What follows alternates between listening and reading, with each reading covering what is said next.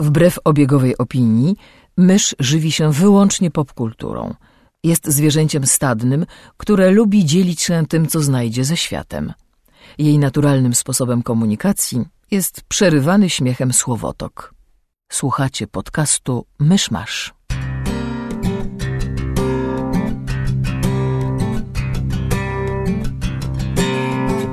Gospodarzami podcastu Myszmasz są Krzysiek Ceran, redaktor portalu Avalon. Kamil Borek ze studia Kobart. i Mysz, autorka bloga Mysza Mówi. Drodzy słuchacze, scena pierwsza, ujęcie piąte. Jest poniedziałek 6 października 2014 roku. Tego dnia, w 1582, nie było, bo Polska przechodziła na kalendarz gregoriański. Zapraszam do 77 odcinka podcastu Myszmasz. Podoba mi się ten fakt. Jest naprawdę fajny fakt. Zgubiliśmy jeden dzień? Chyba nawet więcej, Więcej ale chyba. nie, nie wczytałem się dokładnie. Hmm. To kiepskie, jeśli ma się urodziny wtedy, prawda? No bo co, co zrobić? Kościół ci mówi, że dzień nie istnieje, to nie będziesz się kłócił z kościołem. Znaczy możesz, ale w tamtych czasach no, lepiej nie. Nikt by nie przyszedł na twoje urodziny. Mam nadzieję, że wy podtrzymacie ten odcinek, bo ja od ostatniego nagrania przez prawie pięć dni oprowadzałem zagranicznych znajomych po Warszawie i w tym czasie bawiłem się świetnie, było super, Możesz nam opowiedzieć coś o Warszawie? A, f- mogę opowiedzieć mnóstwo o Warszawie. Słuchajcie, no, zrobiliśmy taki miks takich bardzo oczywistych rzeczy, które ja sam często robię. Spacer po łazienkach, spacer po Starym Mieście. Dużo spacerów. uwielbiam te miejsca, więc nie, to, to było wszystko zwiedzanie perpedes. Mm, więc e, ja to sam często robię, bo lubię te miejsca, więc to było miłe. Ale to było też zmieszane z takimi trochę mniej oczywistymi rzeczami, jak targ śniadaniowy na Żoliborzu. Bardzo fajne, Niemcom się strasznie podobało. E, oraz takimi strasznie oczywistymi, których sam nie robiłem od niepamiętnych czasów. Zamek Królewski? Pałac w Wilanowie, Uuu. 30 piętro Pałacu Kultury. No, po prostu nie pamiętam, ile lat minęło, odkąd tam byłem. Mm. E, swoją drogą, pracownicy pałacu chyba też tam rzadko jeżdżą, bo te zdjęcia panoramy Warszawy, żeby sobie porównać, co, co widzisz naprawdę, co jest na zdjęciu. No więc najpierw się zdziwiłem, że na zdjęciach nie ma e, Stadionu Narodowego. Potem odkryłem, że jest tam most Syreny, a potem doczytałem, że zdjęcia są z dwu- 2000 roku. O, Ojej. nice. Swoją drogą, ja e, w- ramach e, służbowych obowiązków musiałam doczytać trochę na temat Pałacu Kultury i dowiedziałam się paru interesujących rzeczy. Na przykład przez e, pewien moment byliśmy najwyższym budynkiem na świecie, znaczy Pałac Kultury. Potem spadliśmy chyba na ósme miejsce, ale nadal jesteśmy bodajże czwartą najwyższą na świecie wieżą zegarową i mamy drugi największy na świecie zegar, w sensie tarcze zegarów na, na wieży Pałacu Kultury są duże. Chyba wciąż mamy również e, najwyższy drewniany maszt radiowy gdzieś Jakoś pod tak. No, ale bardzo ciekawe. No i oczywiście y, przypomniałam sobie informację o tym, że Pałac Kultury zatrudnia, że Mniewsko ma 28 Kotów? kotów. Tak, Maine Coonów. To już tam któraś generacja tych tak, kotów pałacowych. tak. Są pałacowe koty, polują na myszy. Nie, nie, nie mam im tego za złe. Pod, podobne niektóre z nich od pokoleń nie widziały słońca. Moloidy. Molokaty. Molokaty. E, e, co jeszcze robiliście? Co jeszcze robiliśmy? A, no, próbowaliśmy zjeść trochę tradycyjnego warszawskiego jedzenia. Pierogi. E, pierogi, tak, oczywiście. Czekolada u, u. Wedla na szpitalnej. E, zupa fona chmielnej. Tradycyjny polski przysmak, znaczy warszawski. Bardzo warszawski. Nie, no było super, było super. A że to są ludzie, z którymi się widzę raz na półtora roku, to jakby to jest takie, wiesz, widzimy się przez parę dni, potem przerwa i potem spotykamy się znowu i tak jakby nigdy nic podejmujemy, Mhm. tematy i tak dalej. No, na szczęście mm, w- w ramach e, rekompensaty za te dwa odcinki, kiedy ja byłam taka zalatana i nic nie widziałam i wy utrzymywaliście podcast, e, e, e, że tak powiem, za mnie, to teraz jest na odwrót, ponieważ przysiadłam i obejrzałam sporo odcinków, więc e, ten, mam nadzieję, że... Mhm, tak, bardzo dobrze. E, więc mam nadzieję, że jakoś sobie damy radę bez twojego e, nieocenionego wkładu. Nie no, wkład będzie, nie będzie treści. Taka bulionetka, nie wkład. Mamy jakieś newsy? Chyba nic nie mamy w tym tygodniu. Co najwyżej komiksowe mogę wspomnieć o pani Torowej i tam dalej. A tak, bo już wyszła pani Thor Mhm. i, i Falcon jako kapitan Ameryka, Tak. nie? No.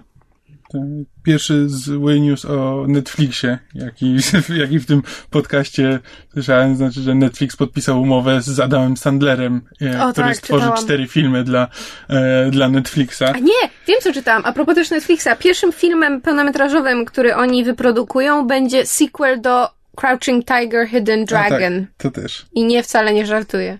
Ale o sequelu do tego mówi się od dawna. Tak, ale jakoś idea tego, że miałby to zrobić, znaczy z całym szacunkiem dla Netflix, wykonują całkiem niezłą robotę i seriale mają super, ale jakoś boję się, że amerykańska firma nadzorująca no dobra, taką ale teraz produkcję... pytanie, pytanie na przykład, kogo wezmą do reżyserii. Czy uda im się ściągnąć Angali? Czy uda im się ściągnąć scenarzystę pierwszego filmu? A może uda im się ściągnąć choreografa walk pierwszego filmu Znaczy i na on będzie na reżyserem? pewno Michelle Yeoh będzie. Michelle Yeoh jest zakontraktowana, to, to od dawna słyszę. No jestem A dobrej myśli, sama, ale... a sama rzecz nie jest kompletnie, że tak powiem, bezmyślna, bezpodstawna, bo Przyczajony Tygrys jest ekranizacją jednej z cyklu powieści Ha. Łusia.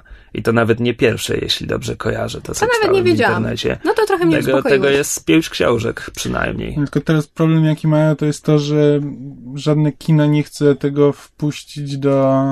Znaczy mają problem z największymi sieciami kinowymi w Stanach, bo one nie chcą mieć konkurencji od Netflixa, jakby chcą mieć albo wyłączność, a potem do sieci, a nie, nie, nie chcą tak, żeby było jednocześnie w kinach i w domu. No tak, słyszałem o tym. No, nie wiadomo, co z tego Netflix- będzie, czy, Netflix czy przy ogólnie takim, ma pod górkę. Nie wiadomo, czy przy właśnie, czy przy takim bojkocie będzie im się wciąż opłacało to wyprodukować. Znaczy to jest w sumie właśnie niesamowite, bo ostatnio tak nad tym przysiadłam i to jest zaskakujące, jak bardzo dobrze się mówi o oryginalnych serialach Netflixa, a jak wiele z nich jest e, wbrew pozorom nadal dość konsekwentnie ignorowanych we wszelkich rozdaniach nagród. Jasne, są nominacje, ale są dość konsekwentnie pomijane w No bo kwestii jakby nagród. Też wszyscy, jakby Hollywood to tradycyjne boi się tego, że Tak, absolutnie. że jednak ten model nie jest aż tak aż tak lukratywny jak tradycyjny model telewizyjny i kinowy. Nie, to nie jest to. Oni się boją, że Netflix będzie sobie radził za dobrze. Oni No się po prostu chodzi, no, buntują jakby- przeciwko czemuś nowemu. Oni nie chcą swoich, swoich seriali wrzucać do sieci, bo więcej zarabiają na zwykłej, na, póki co, więcej zarabiają na zwykłym modelu tradycyjnym, więc jakby nie chcą, żeby ten, chcą jak, jak, naj, jak najbardziej opóźnić to przejście do, do sieci. Ja w sumie tego nie rozumiem, bo gdyby dobrze pokierować Netflixem, to na nim też by się dało dużo zarabiać, a ludzie nadal by to oglądali. No ale nieważne. Ale to, wiesz, to za, zawsze tak jest, że jak ktoś siedzi na górze pieniędzy, to ma mentalność oblężonej twierdzy. To my to tak, wielkie multiplexy i sieci wyżynały kina lokalne, więc nie żałuję, jeśli Netflix ich, ich wytnie w jakiś sposób. Dobrze. To chyba tyle. Jakoś e, newsy nie dopisały w tym tygodniu. E, coś mówiłeś o komiksie. E, To znaczy o komiksie to jest w sumie trochę news, trochę nie news, no bo to wiadomo było od miesięcy, bo Marvel ma taką politykę, że marketingowo zdradzają wszystkie ważne zwroty akcji, żeby ludzie wiedzieli i kupili komiks, w którym zwrot akcji nastąpi. E, więc tylko dla potomności można odnotować, że w minionym tygodniu ukazały się w końcu komiksy, w których zadebiutował Falcon w roli Kapitana Ameryki i e, Pani Thor. I czyta, Pani Torowa. Torzyca. czytałeś to? Przejrzałem, tak, owszem. E, Akurat Kapitan Ameryka jest teraz pisany przez Ricka Remendera, który kiedyś pisał Dobrych Mutantów w serii Uncanny X-Force, tylko że on ma jedną historię, którą potrafi pisać, znaczy jeden schemat, który powtarza raz po raz po raz. E, Jego Kapitan Ameryka jest beznadziejny. To znaczy, zerknąłem tylko do numeru. E, daję mu punkty za to, że kiedy jest wreszcie. Aha, bo okładka to jest, wiesz, grupka bohaterów w tle i sylwetka kapitana Ameryki zamalowana na biało z pytaniem, kto będzie kapitanem Ameryką. I, i, numer, Wow. I numer też to tak trochę podbudowuje, i w końcu Falcon wychodzi w nowy, w tym swoim nowym, brzydkim, umówmy się, kostiumie. E, Jego pierwszą kwestią jest, okej, wszy- wszyscy o tym wiedzieliście, prawda? Więc tutaj punkcik, że Remender nabija się z, z tej polityki marketingowej, ale to, w dalszym ciągu nie był dobry numer. No, można, można odnotować fakt. Nie jest to pierwszy czarny kapitan Ameryka, więc. Kto był pierwszy? Wiesz co, e, parę lat temu była miniseria której tytułu nie pamiętam, w której zadebiutował Isaiah Bradley, który był Afroamerykaninem w armii USA, na którym USA przetestowało serum superżołnierza, zanim dało je białemu człowiekowi. U. Nie, nie, to, było, to była właśnie, właśnie fajna seria, bo jakby Nie, mierzyła się z problemem. Tak,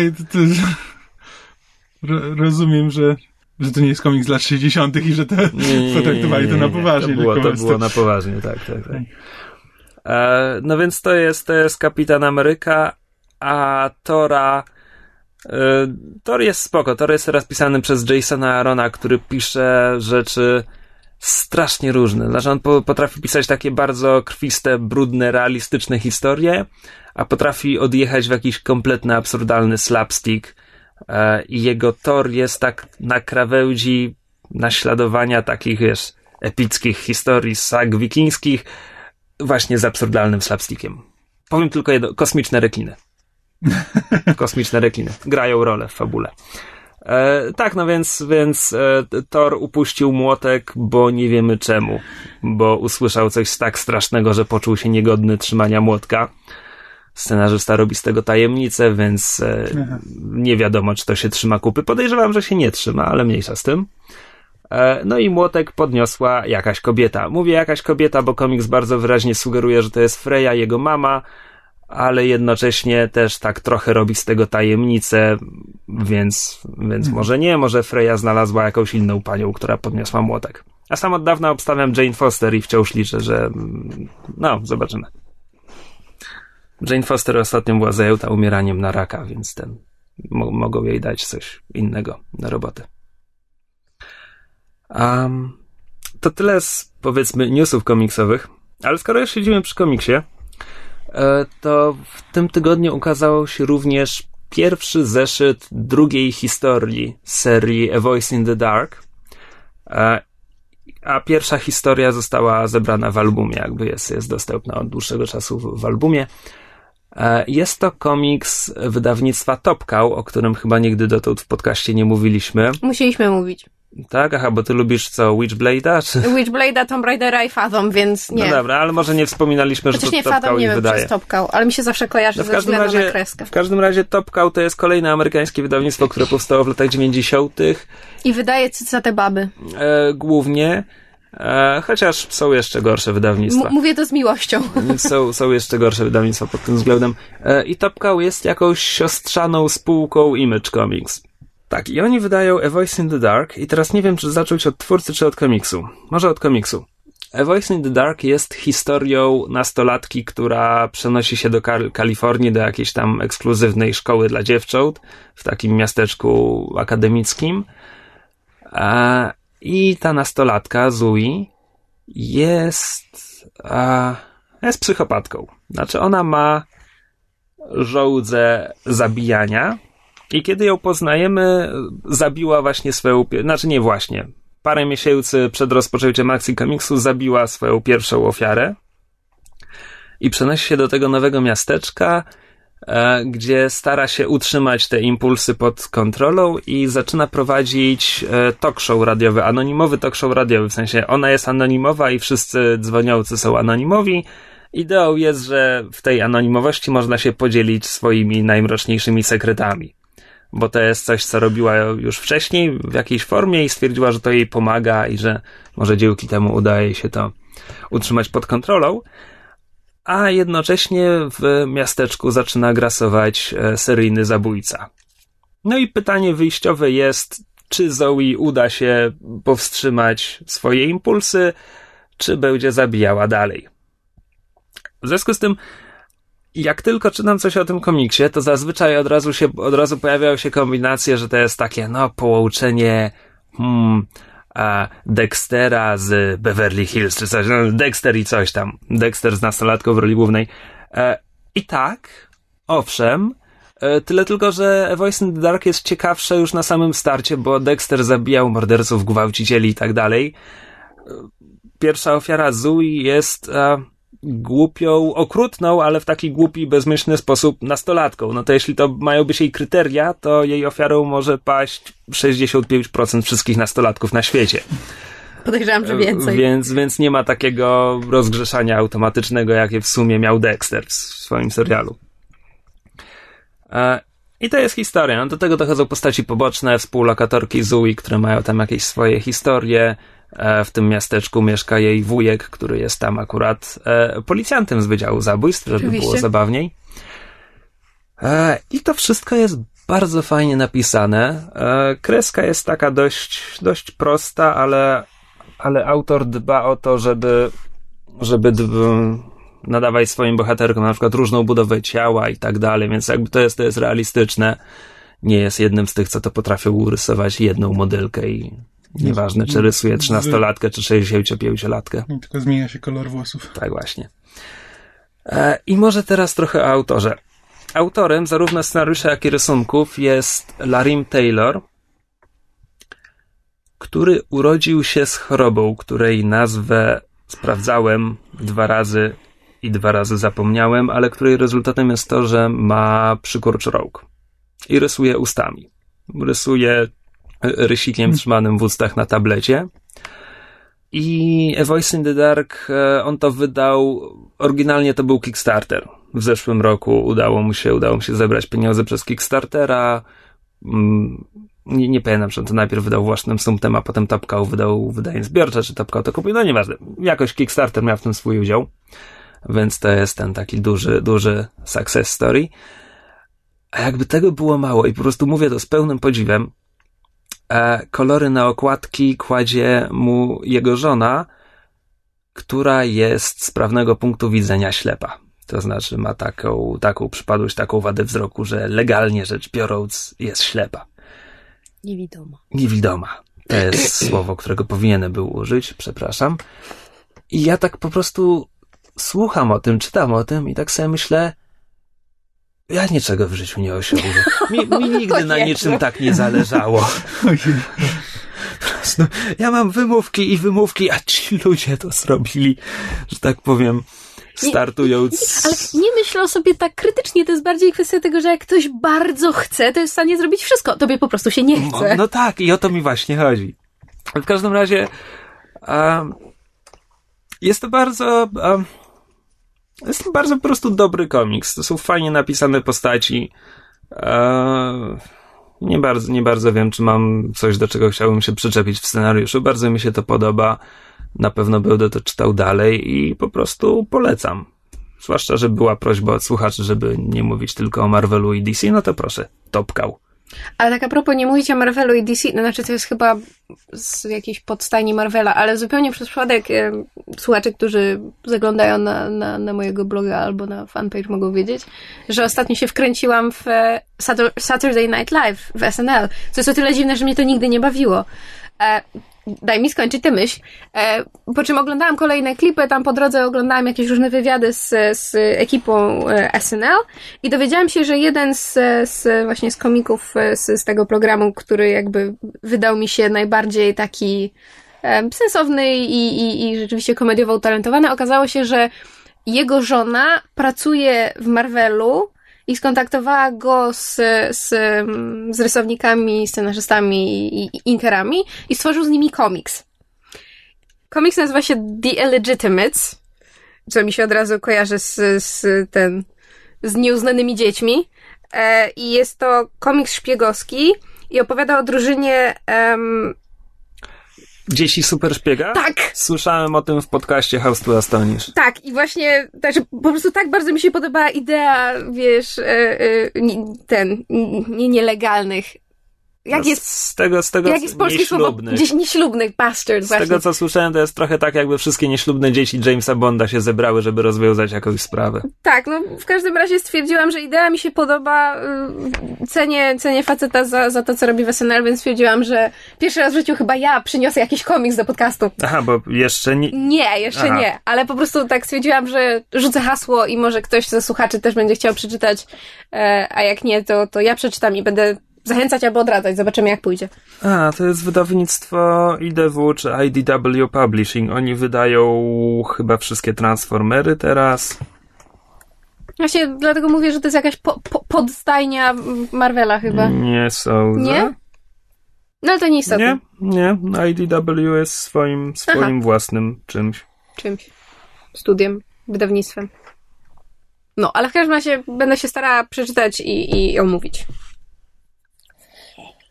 To skoro tak jesteśmy przy niezależnych klimatach, to e, ja obejrzałem wczoraj dosłownie, e, bo wczoraj też była premiera, dokument Harmontown, czy film dokumentalny z, o Danie Harmonie i jego podcaście. O którym chyba wielokrotnie mówiliśmy w Tak, ale tak. przypomnijmy, że Dan Harmon to twórca serialu Community. community. Tak. Żeby jakoś to zakotwiczyć. A właśnie, a propos newsów, to mm, ostatnio poszedł news, że niestety Wol Nicole Brown nie, nie zagra. tak, odchodzi z serialu. Co jest strasznie smutne, bo jakoś postać Shirley dla mnie zawsze była tam A, sercem serialu. Poradzili sobie jakoś z utratą Chevy Chase'a. No, mówmy się, Chevy Chase tam odgrywał naj, najmniej istotną rolę, przynajmniej dla mnie. No nieważne, w każdym razie smutno i tak. Ale obejrzałeś film dokumentalny. Tak, Dan Harmon, twórca Community, ale także e, pilota serialu Hit Vision and Jack. E, kultowy, kultowy pilot, w którym Jack Black grał e, astronautę NASA, którego ściga rząd e, i ucieka, przy, ucieka przed agentami na gadającym motorze, którego gra, e, gra Owen Wilson. E, a tak, serial produkował Ben Stiller, tylko że nakręcili pilota. W tamtym momencie był to najdroższy pilot kiedykolwiek nakręcony.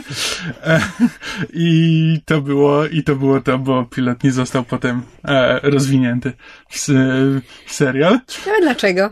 Tak. A jeszcze 20 lat temu z, ze swoim znajomym Robem Schrabem napisali komiks Scud the Disposable Assassin. E, tak. E, I Harmon jest jakby taką postacią mm, dziwną, że jakby trochę ciężko go lubić. On jest bardzo taki autodestruktywny. E, sam, sam siebie sabotuje. Jest często szczery, szczery aż do bólu, co go wiele kosztowało w życiu. Jakby jego podcast jest takim po prostu, y, po prostu sobie stoją na scenie w, na tyłach y, sklepu z komiksami i z Jeffem Davisem, którego to niektórzy mogą kojarzyć z y, programu Whose Line Is It Anyway i tam różnymi zaproszonymi gośćmi od czasu do czasu gadają o najróżniejszych rzeczach, po prostu o życiu, o No taki trochę strumień świadomości. tak, no po prostu y, Dan Harmon to zawsze uznał, że to jest po prostu jego terapia, że on po prostu nie lubi chodzić do terapeuty i po prostu jakby mówi o tym, co mu leży na sercu przed y, 50 do 100, czy tam 100 osobami, na, które się zbierają co tydzień na tyłach sklepu z komiksami. No dobra, ale to wszystko opowiadasz o ko- Tak, podcaście. to jest, to jest podcast, A a dokument? dokument? jakby powstał przy okazji, że oni postanowili pojechać na e, w trasę po Stanach Zjednoczonych właśnie i nagrywać na żywo jakby przed różnymi e, przed fanami z innych miast, bo do tej pory to jakby cały czas było w Los Angeles, ale jak sobie przejechali przez całe Stany. E, no i jakby głównym, znaczy i dokument jakby powstał, miał być takim dokumentem z tej trasy, przy czym już w momencie kręcenia y, Harmon mówił w podcaście, że w którymś momencie się zorientował, że ten film, y, że on nie jest bohaterem tej historii, że on jest czarnym charakterem, e, a tak naprawdę a bohaterem, bohaterem staje się Spencer, czyli ich mistrz, e, mistrz gry, bo podcast, każdy odcinek podcastu kończy się takimi m, maksymalnie 20 minutami e, gry w Dungeons and Dragons. Jakby taka jedna kampania ciągnięta przez tych kilkadziesiąt odcinków, które nagrali. A Spencer jest po prostu nerdem, którego, e, który przyjechał do Harmontown, bo właśnie uznał, że mm, chciałby pograć w D&D i że w Harmontown będzie miał szansę pograć. I akurat na, podczas tego odcinka, w którym przyjechali, Harmon zapytał, czy jest tutaj ktoś, ma że ma ochotę zagrać w D&D, bo grał kiedyś jako, jako dzieciak i nie miał okazji, i czy może jest po, w, na, w, Na publiczności, tak, czy jest ktoś, kto prowadzi. No i właśnie Spencer się zgłosił i to na początku miało być tak, że okej, to będziemy sprawdzali, że co tydzień może jakąś inną osobę, tylko że po prostu zrobił na wszystkich takie wrażenie, e, na tyle pozytywne wrażenie, że po prostu stał się e, docelowym mistrzem gry. jakby on, on jest, on staje się w pewnym momencie bohaterem tego e, dokumentu, który jakby jest tak, e, jest takim substytutem dla jakby wszystkich fanów Harmontown, którzy z zasady są nerdami nieprzystosowanymi do społeczeństwa. Hej! E, Czekaj, ale ty co masz na myśli, mówisz, że jest substytutem? znaczy w sensie jakby stanowi, stanowi takie szkiełko dla wszystkich osób, które słuchają tego Harmontown, że jakby ten film dokumentalny opowiada o tej społeczności fanów e, podcastu, a jakby Spencer jest dobrym ich przedstawicielem i jakby też przez to, że został tak wrzucony w e, jest bardzo ładna scena, kiedy właśnie podczas jednego z występów e, zapraszają Jasona Sudeikisa. E, aktor, aktor komediowy znany w Stanach właśnie w, Z, z SNL, tak. tak, że jakby zaistniał w Saturday Night Live i teraz Ostatnio jest dosyć znanym w aktorem. We're the Millers i um, Horrible Bosses, nie pamiętam jaki był polski tytuł. Ale Mhm. dwie dość um, ten, dość kasowe komedie ostatnich paru No, miesięcy. Jest, jest bardzo dobrze znany, jest jednym właśnie z takich teraz e, z najlepiej, z, nawet nie zapowiadających się, bo jakby już ten, już nie Jest uznanym tak. aktorem komediowym. Dokładnie. E, no i zaprosili go i oczywiście wszyscy, ponieważ to jest zawsze niespodzianka, bo tam nie mówią przed, e, przed występem, kto będzie, bo też czasami sami nie wiedzą. No i wiesz, wszyscy, wow, Jason Sudeikis, no i tam sobie z nim gadają. No i dobra, to teraz, to teraz sprowadźmy Spencera. E, Jason jakby nigdy nie widział, nie słyszał podcastu i tak... Kto? Wi- widać po prostu po twarzy, że kogo, a cała, wiesz, a cała sala po prostu wstała, owacja na stojąco, że tak, Spencer, jest, wiesz, ten- i wchodzi taki wielki ten, e, wielki grubawy z ogromną brodą nerd z teczką, z teczką z, i, ko, i kośćmi. Widać, że Jason tak patrzy, co się dzieje, bo cała sala, wiesz, po prostu cała sala na stojąco bije mu brawa i krzyczy. I ten, i ten kontrast właśnie tego Jasona, który jest uznanym ten, i dla tej społeczności jest na tym samym poziomie, co ten biedny mistrz gry. E, jakby właśnie film, e, film opowiada o taki, właśnie o tym, czego się, czego się tam Harmon nauczył, ale właśnie Harmon stwierdza w którymś momencie, że on już ma 40 lat i on już się, on już się nie zmieni. On nie ma przed sobą żadnej drogi bohatera. I tak naprawdę teraz jedyne co to jego protegowany właśnie Spencer ma szansę coś ze sobą zrobić i jakby o nim opowiada film. Jest, film jest bardzo scen, bardzo sprawnie nakręcony i rzeczywiście jak się patrzy na ludzi i na to, jak reagują, jakby, że po co przychodzą do Harmontown i co im ten podcast daje, jakby ta społeczność, w której się znaleźli, to naprawdę jest to bardzo urocze. Pewnie, że żeby w pełni docenić, no to warto słuchać samego podcastu, ale... Właśnie miałem to zapytać, czy ktoś, kto w ogóle nie zna podcastu, ma po co po to się Znaczy, jeśli, jeśli zna community, jeśli zna serial, to owszem. Jeśli w ogóle nie wie, kim jest Dan Harmon, jakby w ogóle jakby nie zna ani community, ani Harmontown, no, myślę, że to może być, może być w, w miarę interesująca historia, ale na pewno nie, nie na tyle porywająca, żebym, żebym teraz stwierdził, że każdy powinien ten film obejrzeć. A czy może, żeby zachęcić ludzi, jakiś aktor z community się tam przewija? Nie, tak, jakby pojawiają się tam, oni mówią, że każdy z kim pracował, czyli Sarah Silverman, która jest jego przyjaciółką i z którą pracował, ale musiała go wywalić, bo nie była w stanie z nim pracować. E, czy właśnie wszyscy, wszyscy aktorzy z community tam parę słów przynajmniej mają do powiedzenia na temat, bo są po prostu rozmowy z wszystkimi tam, e, wszystkimi osobami z jego życia, które o nim, o nim opowiadają. Film jest interesujący, to jest naprawdę dziwny pomysł na zrobienie, na zrobienie filmu, ale, e, ale wydaje mi się, że, e, że się sprawdził. To ja ostatnio zaczęłam czytać książkę, jestem na jakiejś... Niedaleko, dopiero zaczęłam. Ale już wyrobiłaś sobie opinię, którą podzielisz Znaczy- się ze słuchaczami. Wiesz co, chodzi o to, że o książce jest ostatnimi czasy dość e, głośno i są o niej bardzo dobre opinie e, i jakby to był jeden z powodów, dla których sięgnęłam, a drugi był taki, że wygrałam ją, znaczy e, za wygraną walutę konwentową na kapitularzu, na którym byliśmy w, w miniony weekend, dwa weekendy temu. To na, na stoliku konwentowym właśnie sobie, sobie byłam, tę książkę zakupiłam, bo, bo, bo o niej słyszałam. Jest to książka em, The Shining Girls, E, po polsku, jeżeli się nie mylę, Lśniące dziewczyny. Em, autorka nazywa się Lauren Beukes. Jak dziwnie, dziwnie się, pisze? Be, Beaukes, czy jakoś takie się nazwisko pisze, a jest to... Jest to książce aż tak głośno, że aż pierwszy o niej słyszę. No dobrze, jest, o książce się dużo mówi w kręgach, w których ja się obracam. I autorka pochodzi z, że mnie skłama z, z Afryki, nie jestem pewna czy z, czy z e, RPA, ale w każdym razie z, z, Afryki. Jest to jej druga książka, um, poprzednia The Zoo City też odbiła się pewnym echem. E, w każdym razie, to co jest fajne w The Shining Girls, to jest jakby zamysł, ponieważ to jest książka, to jest thriller, taki policyjno-detektywistyczny o seryjnym zabójcy. Tylko myk jest taki, że to jest też, ma elementy, nawet nie do końca wiem, czy fantasy, czy science fiction, bo nie, nie, nie doszłam jeszcze na tyle daleko, żeby um, wiedzieć, czy autorka jakkolwiek tłumaczy um, element um, fantastyczny, który się tam pojawia, czy dla niej to jest po prostu nauka, której jeszcze nie rozumiemy, czy to jest po prostu magia. W każdym razie myk polega na tym, że jest facet w, że mnie skoma 32 roku, 1932 roku, który odnajduje dom, w którym są drzwi, które mogą go wyrzucić w dowolnym miejscu w czasie od tam chyba 31 do 93. I to jest facet, który zostaje seryjnym mordercą i w, w różnych czasach, dzięki temu domowi, morduje kolejne dziewczyny.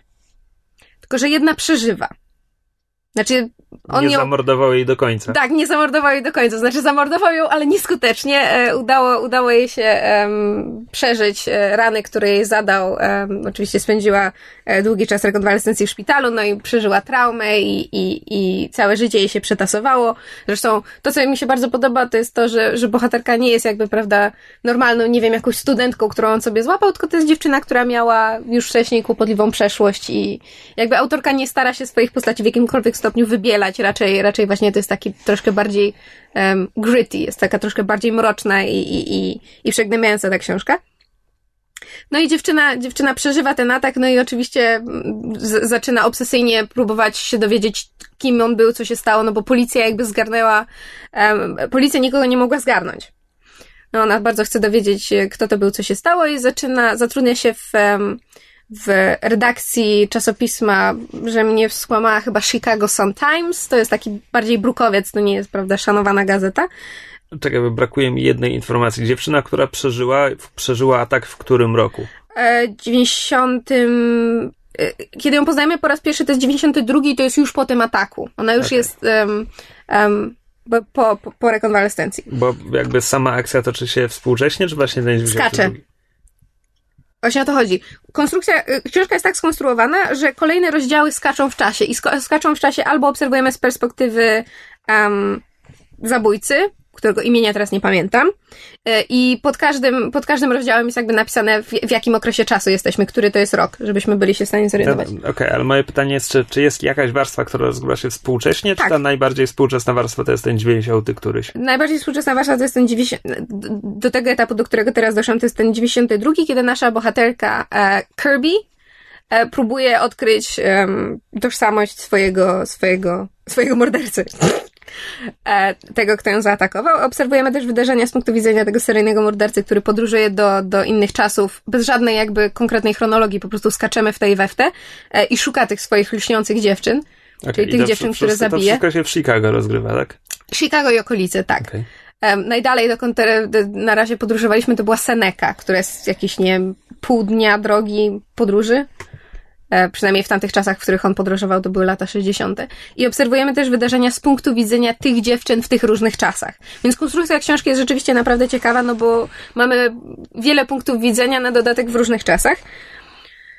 To, co mi mniej w książce odpowiada, i to już jakby od samego początku, to jest to, że bardzo ciężko się czyta. I to jest kolejny przypadek, kiedy ja czytam książkę po polsku. Ciężko mi się ją czyta, znaczy, nie, nie dlatego, że jest jakoś, nie wiem, za bardzo skomplikowana albo. E... Nie na myśli móżdżek? Tak, dziękuję. Powiedział z wrednym uśmiechem. E, tylko bardziej dlatego, że wiesz, zdania są jakoś źle skonstruowane. Gdzieś na przykład podmiot gubi, trzeba trzy razy zdanie przeczytać, żeby zrozumieć, kto właściwie co zrobił. Jakieś takie niezręczne metafory, jakieś dziwne, dziwnie poetyckie, wiesz, metaforyczne wtrącenia w momencie, kiedy tak naprawdę nie ma, nie ma dla nich potrzeby. I, I to, to ci odpowiada? Nie, właśnie chciałam powiedzieć, że... Czekaj, bo zaczęłaś zdanie od to, co mi w tej książce pasuje od samego początku. Nie pasuje. A nie pasuje. Okay. Znaczy, jeżeli powiedziałam pasuje, to przepraszam, nie o to mi chodziło. Chodziło mi o to, że, okay, może ja że nie, nie pasuje. Tylko, że problem polega na, na, na jednej bardzo ważnej rzeczy i to jest już drugi raz, kiedy się z tym spotykam, czytając książkę po polsku. Ja nie wiem, czy to jest wina tłumacza, czy to jest styl pisarki.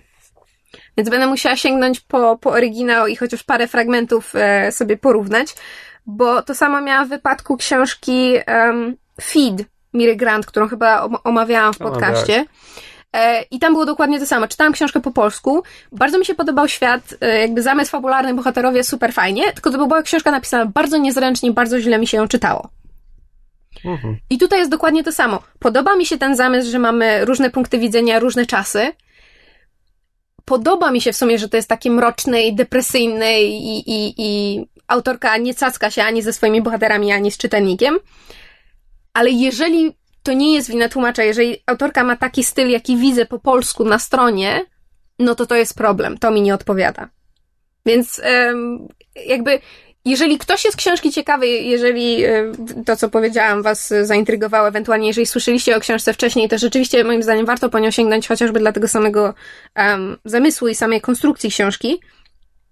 Natomiast nie wiem, czy mogę z czystym sercem radzić, żebyście ją czytali w, e, po polsku, w tłumaczeniu. Jeżeli możecie sięgnąć po oryginał, jeżeli na tyle dobrze się obchodzicie z angielskim, to, to myślę, że lepiej by było jednak przeczytać w oryginale. E, I sama też to zrobię, to znaczy na pewno, na pewno porównam, żeby zobaczyć, czy to jest no po prostu tłumacz, tłumacz nie dopisał, czy, czy po prostu autorka ma taki styl i, i, i muszę się z tym pogodzić.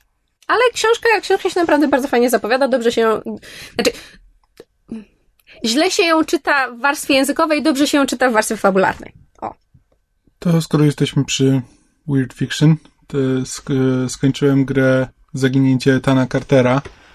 The Vanishing of Ethan Carter. Dobre, bo polskie. Dobre, bo polskie. Pierwsza gra studia Astronauts. Które tak. przed chwilą było People Can Fly, tak? Tak, kiedyś I to było zrobili Bulletstorma. Dokładnie.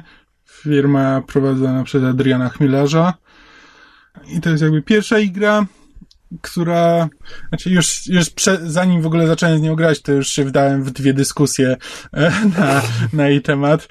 E, well done. Ogólnie mi się coś pojawiło na, fej na Facebooku. Jedno to było pod komentarzem Marcina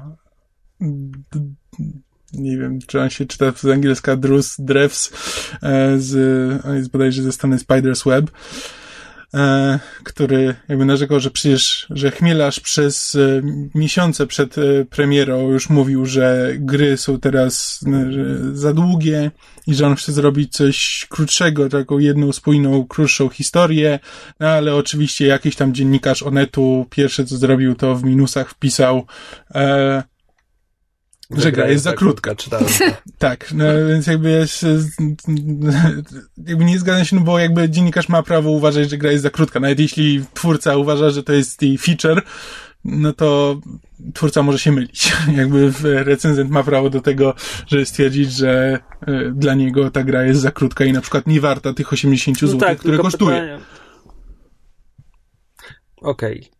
Nie, bo chciałem, chciałem powiedzieć, że pytanie jest, czy, czy że jest za krótka, bo właśnie fabuła nie może wybrzmieć odpowiednio, czy że wrażenia, których dostarcza. Moim zdaniem, ten... znaczy ja na przykład uważam, że już po przejściu uważam, że jest w sam raz, jakby jeśli, jeśli chodzi o fabułę. Ale, no czy, właśnie, na przykład, ale czy jest warta, wiesz, ja ją kupiłem, e, ja ją kupiłem tam na CDP i wydałem, nie pamiętam, czy 70 czy 80 złotych. No tak. Tylko, I szczerze mówiąc, tak po przejściu się zastanawiałem, czy czy ja trochę nie żałuję tego, że wydałem okay, aż tyle pieniędzy ale, na Ale dyskusja o wartości gry jest po prostu... No bo teraz się nagle okazuje, że nie wiem, no Bethesda powinna brać 300 zł za Skyrima, bo grasz w to 100 godzin, tak? No to... No nie, no to jest, wiesz, no to jest kwestia tego, czy ktoś uważa, że, te, że to doświadczenie z tych trzech godzin jest warte wydanych pieniędzy, no. No tak. E, to już jakby każdy ma prawo to krytykować. Jakby tylko, tylko mi o to chodzi. To czy, to, czy ma rację, czy nie, to już jest subiektywna kwestia. A z kolei druga, e, druga dyskusja, która się wywiązała na temat tej gry, to jest to, że jakby e, dużo lokacji jest wzorowanych na prawdziwych, prawdziwych lokacjach z Dolnego Śląska. No i się pojawiły głosy, czy, że no to skoro jest, są lokacje do, z Dolnego Śląska, to czemu gra się nie dzieje na Dolnym Śląsku i czemu twórcy wstydzą się tego, Polskości. że są Polakami? Tak. E, wow. Co też jest dla mnie o tyle głupie, że jakby w wypadku tej gry e, moim zdaniem ona nie mogłaby się dziać na Dolnym Śląsku, bo odchoćby dlatego, że teraz już opowiem o czym w ogóle, o czym w ogóle jest gra. Zaczyna się od tego, że jesteśmy w, jesteśmy detektywem, który specjalizuje się w sprawach paranormalnych. I e, udaje się do e, nie pamiętam w jakim to jest stanie, w każdym razie Midwest, e, dużo gór, lasów i tak dalej. Jakieś takie małe, e, mała mieścina. Mm. No udaje się, żeby poszukać zaginionego chłopaka, właśnie tego Etana Cartera.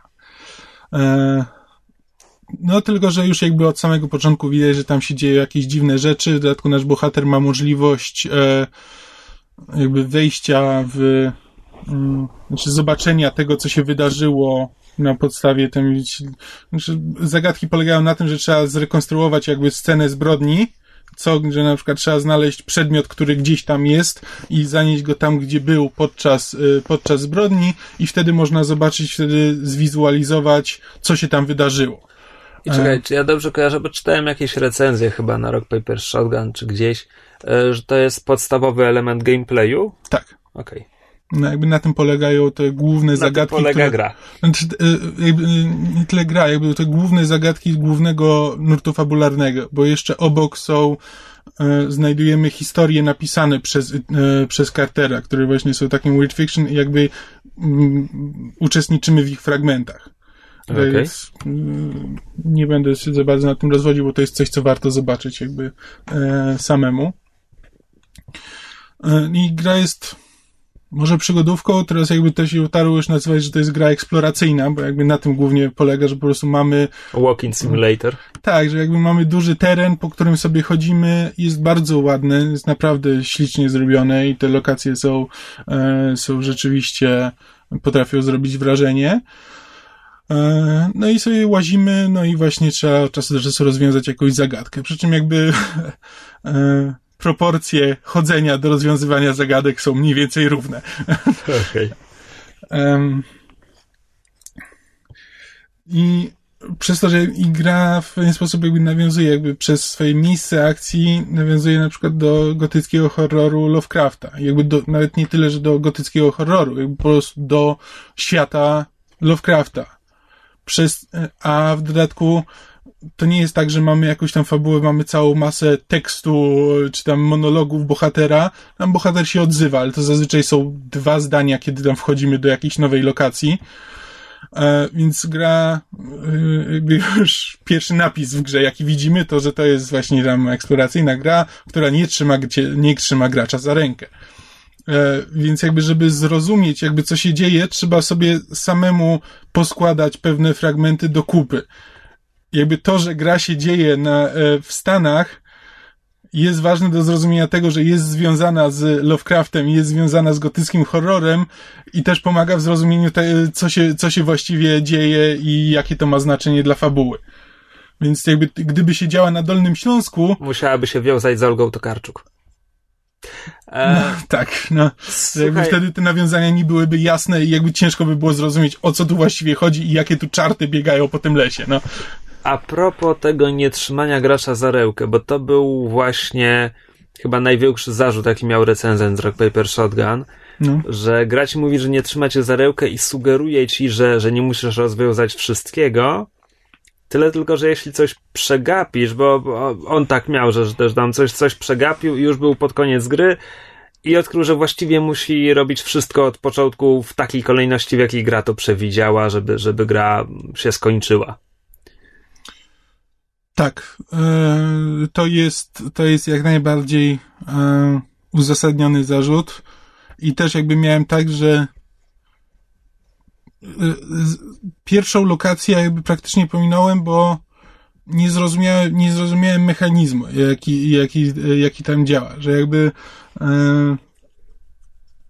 e, nie zrozumiałem w pierwszej lokacji, jak to działa, minąłem ją zupełnie i potem dopiero z, e, z, tak naprawdę zacząłem, zacząłem grać w grę, tą, którą przewidzieli e, twórcy, dopiero, tak powiem, od drugiego elementu układanki.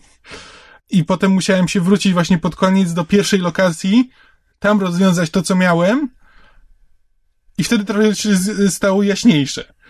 E, no i no nie wiem, może taki jest zamysł, że może, ale ale zdecydowanie lepiej, moim zdaniem lepsze to miało wrażenie, gdybym grał w to, że tak powiem, od początku, tak jak to twórcy przewidzieli, tak jak e, gra się prowadzi, bo jednak gra w pewien sposób tam, w pewien sposób prowadzi gracza. Jakby masz taki, e, możesz sobie chodzić gdzie chcesz po tej wyspie, ale jakby jest taki wytyczony szlak, e, który cię, który cię prowadzi jakby w miarę w po kolei, jakby te wydarzenia, które miały miejsce, odkrywasz e, w miarę chronologicznie. No dobra, i jak ogólnie oceniasz to doświadczenie? E, ogólnie bardzo pozytywnie. E, ogólnie wydaje mi się, że jakby warto było poświęcić na to tych, tych, tych parę godzin. I jest to interesująca historia właśnie w takich klimatach, które ja bardzo lubię.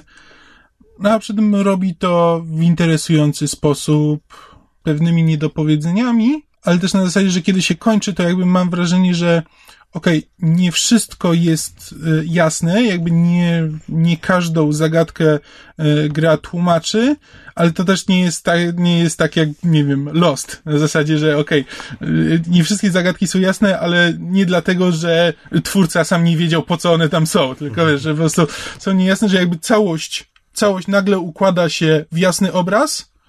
Jest parę rzeczy, które które pozostawiają wątpliwości, ale jestem usatysfakcjonowany tym, co, tym, co zobaczyłem.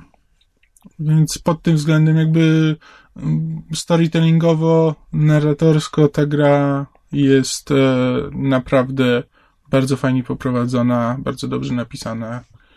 Czyli warto było poświęcić te parę godzin, ale czy warto było poświęcić te 70 parę złotych? That is the question. Tak, i z tym się, prawdę mówiąc, cały czas, yy, yy, cały czas biję, bo, bo w tę grę nie ma po co grać po raz drugi. Eee, jedyne co to w ramach tego na CDP.pl dorzucali audiobook kryminalny. Tego jeszcze nie zacząłem słuchać, więc nie wiem, czy też się opłacało. Eee, ale no stwierdziłem, że cholera, polskie studio, no to e, Niech mają. tak, niech mają, kupię, kupię w czasie premiery, nie będę czekał, aż zejdzie do 20 zł i będzie w koszu na, w Saturnie. Ale tak, ale wydaje mi się, że jeśli ktoś lubi tego typu właśnie klimaty, jeśli na- ktoś na przykład lubił True Detective, albo ogólnie lubi właśnie Lovecrafta, to, to są klimaty, które myślę, że będą mu odpowiadały. I polecam. Podpisano Kamil Borek. Zanim, zanim przejdziemy do bloku serialowego w tym odcinku, ja chciałem tylko jeszcze krótko wspomnieć. E, tak słuchacze też już wiedzą, że wysz, jakoś tak się złożyło, że zacząłem oglądać jakieś przypadkowe fanfilmy ostatnio. I tak kompletnie przypadkowo trafiłem na e, serial fanfilmowy, który właśnie miał premierę pierwszego odcinka. Jest to e, Nightwing The Series, czyli głównym bohaterem jest Nightwing, dawny podopieczny Batmana, który będzie się bił z Deathstroke'iem z jakiegoś powodu. E, I to chyba, chyba znalazłem to na IO9 i już tam to zostało określone jako Arrow na bardzo niewielkim budżecie.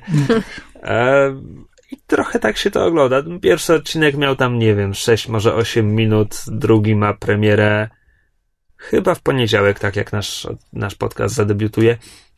E, I jest to nawet przyjemne. Wiadomo, aktorstwa nie można, nie można się spodziewać żadnego.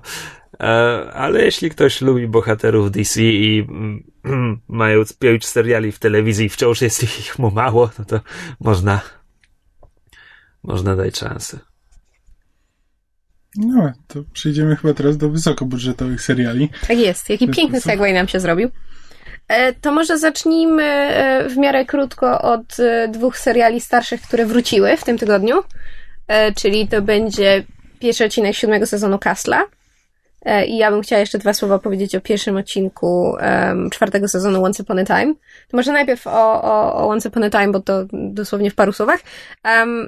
E, jak prawdopodobnie wspominałam w, w podcaście jakiś czas temu, Once Upon a Time zrobiło rzecz w sumie dość niespotykaną, mianowicie krótko po premierze bardzo kasowego filmu Frozen Disneya udało im się um, zdobyć od Disneya prawa do tychże postaci e, i wprowadzili je do serialu. Czekaj, zdobyć prawa? To nie jest tak, że ten serial jest robiony przez studio należące do Disneya? Tak, no bo to jest Telewizji tam należącej do Disneya? ABC, czy tam ABC Family, nie pamiętam. No tak, no ale to nie zmienia faktu, że oni musieli dostać pozwolenie, żeby te postacie nie, no, nie, wykorzystać. nie, nie, bo tylko śpieszy mnie, że mówisz, że to takie niesłychane, że film zarobił Nie, nie. fortunę w kinach i to niesłychane, że próbują na nim zarobić więcej. Nie, to bardziej niesłychane to, że, że z, e, tak kasowy film tak szybko udostępnił postacie jednak do telewizji, do serialu, który wcale nie jest tak ani kasowy, ani popularny w porównaniu z takimi... Dobra, ale znowu, mówiliśmy już o tych beznadziejnych sequelach, które Disney wydaje na DVD, żeby zarobić grosze.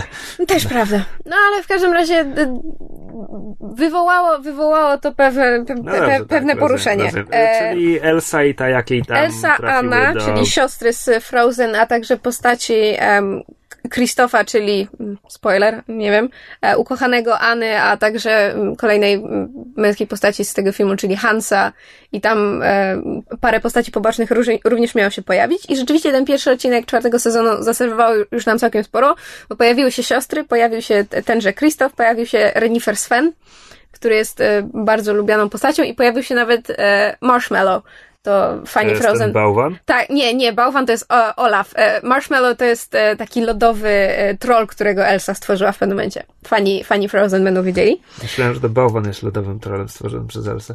Nie, bałwan jest bałwankiem uroczym, słodkim, stworzonym przez Elsę i nazywa się Olaf. I ma marchewkę. Zamiast nosa. Nieważne. Ignorant. Um, w każdym razie początek, e, początek sezonu jest e, fajny, bo że całkiem sprawnie przeplata wątki em, Elsy, która e, w finale trzeciego sezonu magicznie znalazła się w, w naszym tym głównym e, e, miejscu akcji, czyli w tym miasteczku Storybrooke, gdzie, gdzie dzieje się większość serialu. E, to jest przemieszane z wątkami z przeszłości bohaterek, ale już po Frozen, czyli jakby Frozen ciąg dalszy. I to jest przemieszane z wątkami e, stałych bohaterów serialu, którzy no, zakończyli trzeci sezon z dość pokomplik- po, pokomplikowanymi relacjami. Em, fani serialu będą, będą wiedzieli o co chodzi, tutaj już dalej nie będę w to wnikać. W każdym razie, em, jak to się bardzo brzydko mówi, the shit has hit the fan. E, wszystko, wszystko jest w powietrzu i, i w sumie nie wiadomo, gdzie to się skończy. Jedyne... jest w powietrzu, mówisz? Tak, cicho. Kalka, kalka, Sam jesteś kalka. kalka!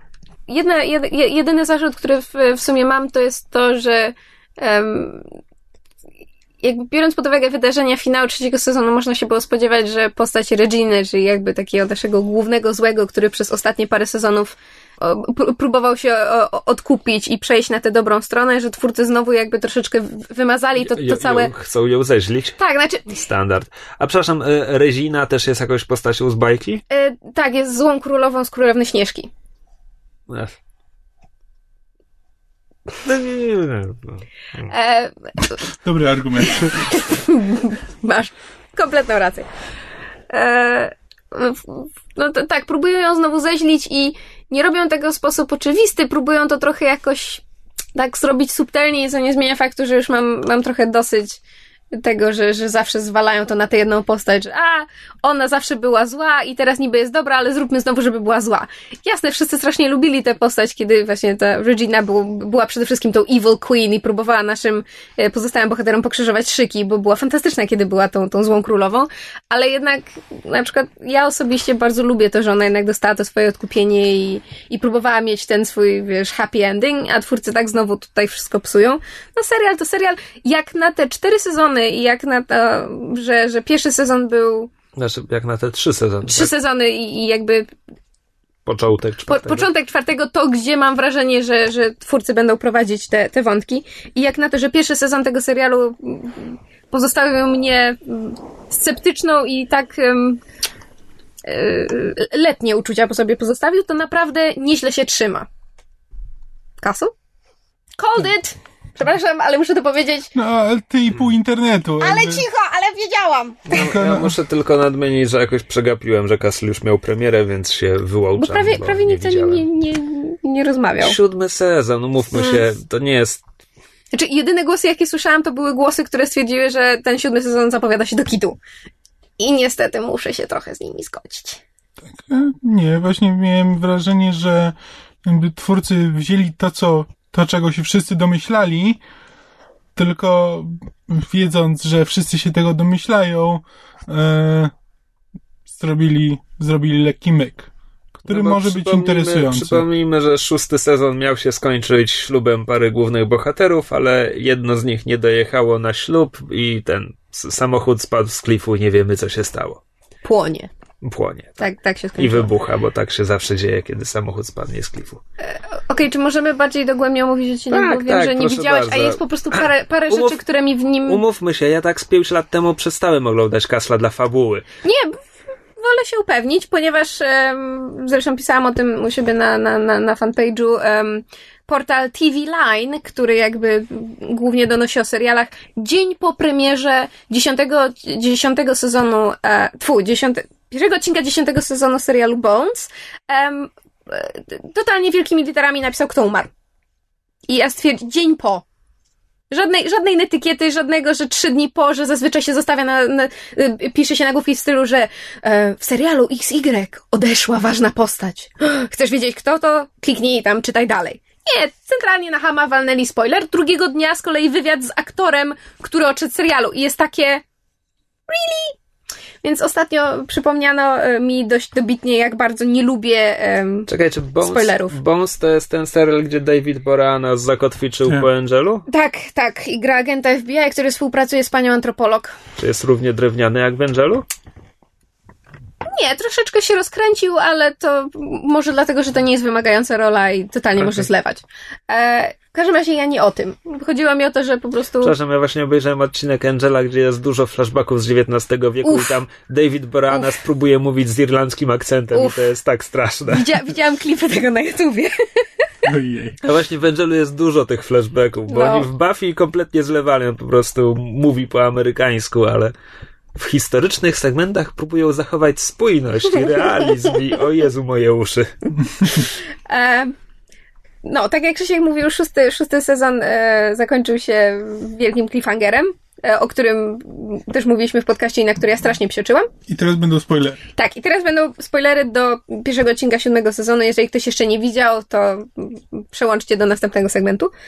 E, Klik, klik, klik, klik. klik, klik, forward.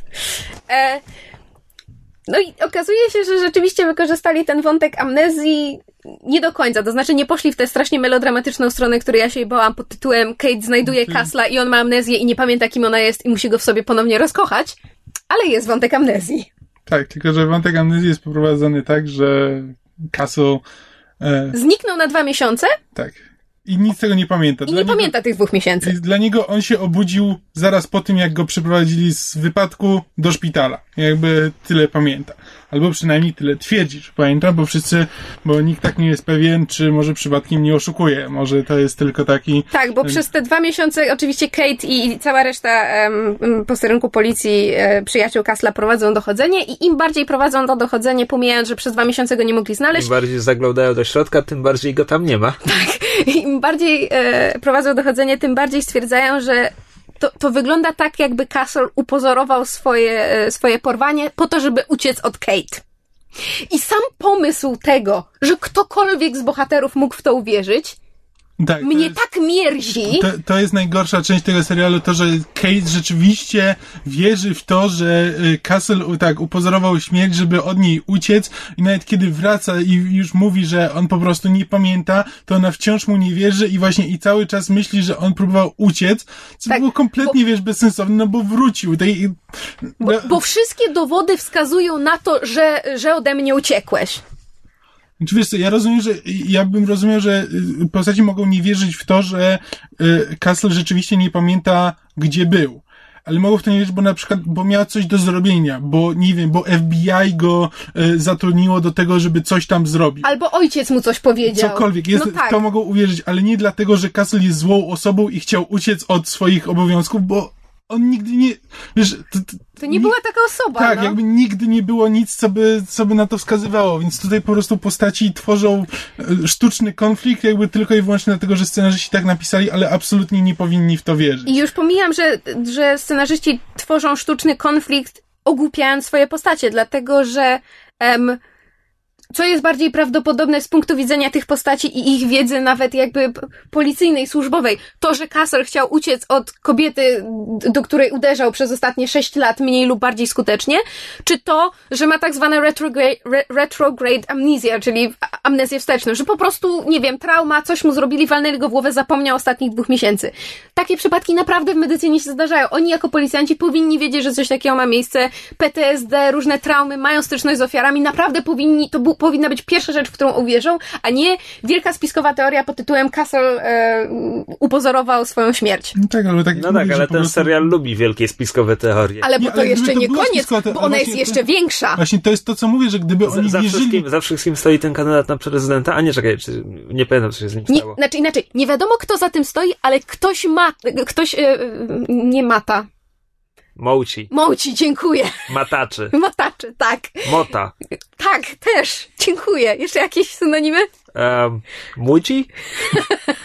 Nie W każdym utosi. razie okazuje się, że to nie jest do końca tak, że Castle przez dwa miesiące tam gdzieś tam był w okolicy, a potem go znaleźli i on tego nie pamięta. Nie, on gdzieś był przez dwa miesiące, ale wcale nie tam, gdzie sugerują dowody, bo dowody mogą być podłożone przez kogoś. Tylko nie wiemy kogo. Więc to jest spiskowa teoria na spiskowej teorii na podstawach stworzonych przez scenarzystów, które biorąc pod uwagę charakter bohaterów, nie mają żadnych podstaw. Czy, czy, czy, tym, Strasznie kombinują. czy w tym odcinku jest Strasznie. przynajmniej jakaś sprawa tygodnia, żeby odwrócić uwagę od tych bzdur? Nope. Aha. Nie, cała sprawa tygodnia jest to, gdzie jest Castle, ups.